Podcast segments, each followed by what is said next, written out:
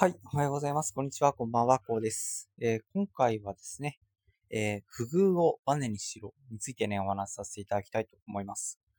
はい。ということでね、本日は火曜日ということなので、毎週火曜日はフリートークということでね、お話しさせていただいてるんですけど、えー、本日はですね、不遇をバネにしろということについてね、お話しさせていただきたいと思います。まあ、皆さんどうでしょうか？仕事をしていて、なんか、周りより頑張っているのにとか、周りよりね、仕事をこなしているのに、まあ、結局ね、なんかそれで効率化しすぎてしまって、なんか残業している方、なんか人の方がね、給料が多かったりする方、いらっしゃるんじゃないでしょうね。まだなんか日本はまあ、休怠以前のね、えー、なんか、そんな感じの習慣から抜け出せていないので、まあ結局ね、そういう方多くなってしまうと思うんですけど、まあそういった時にはですね、やはり、そのなんか悔しい思いっていうのをバネにする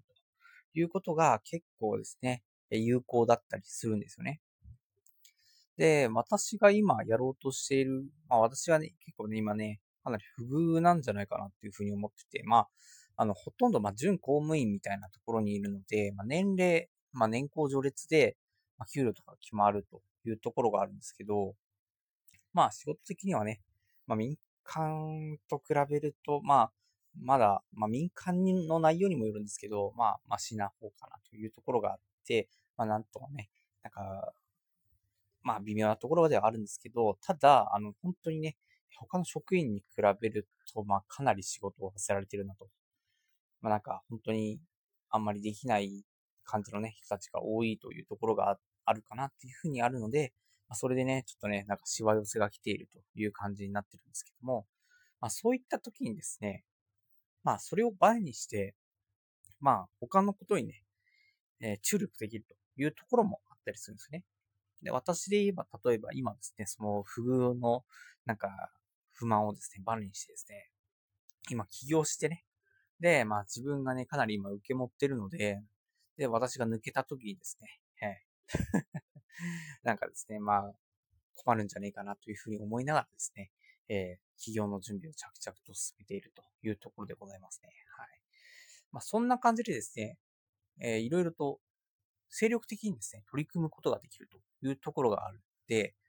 まあそういったところで起業できれば、まあ人生としてもね、かなりね、いい方向に進むというところがありますので、まあ、あの成功するための戦略とかだったりする、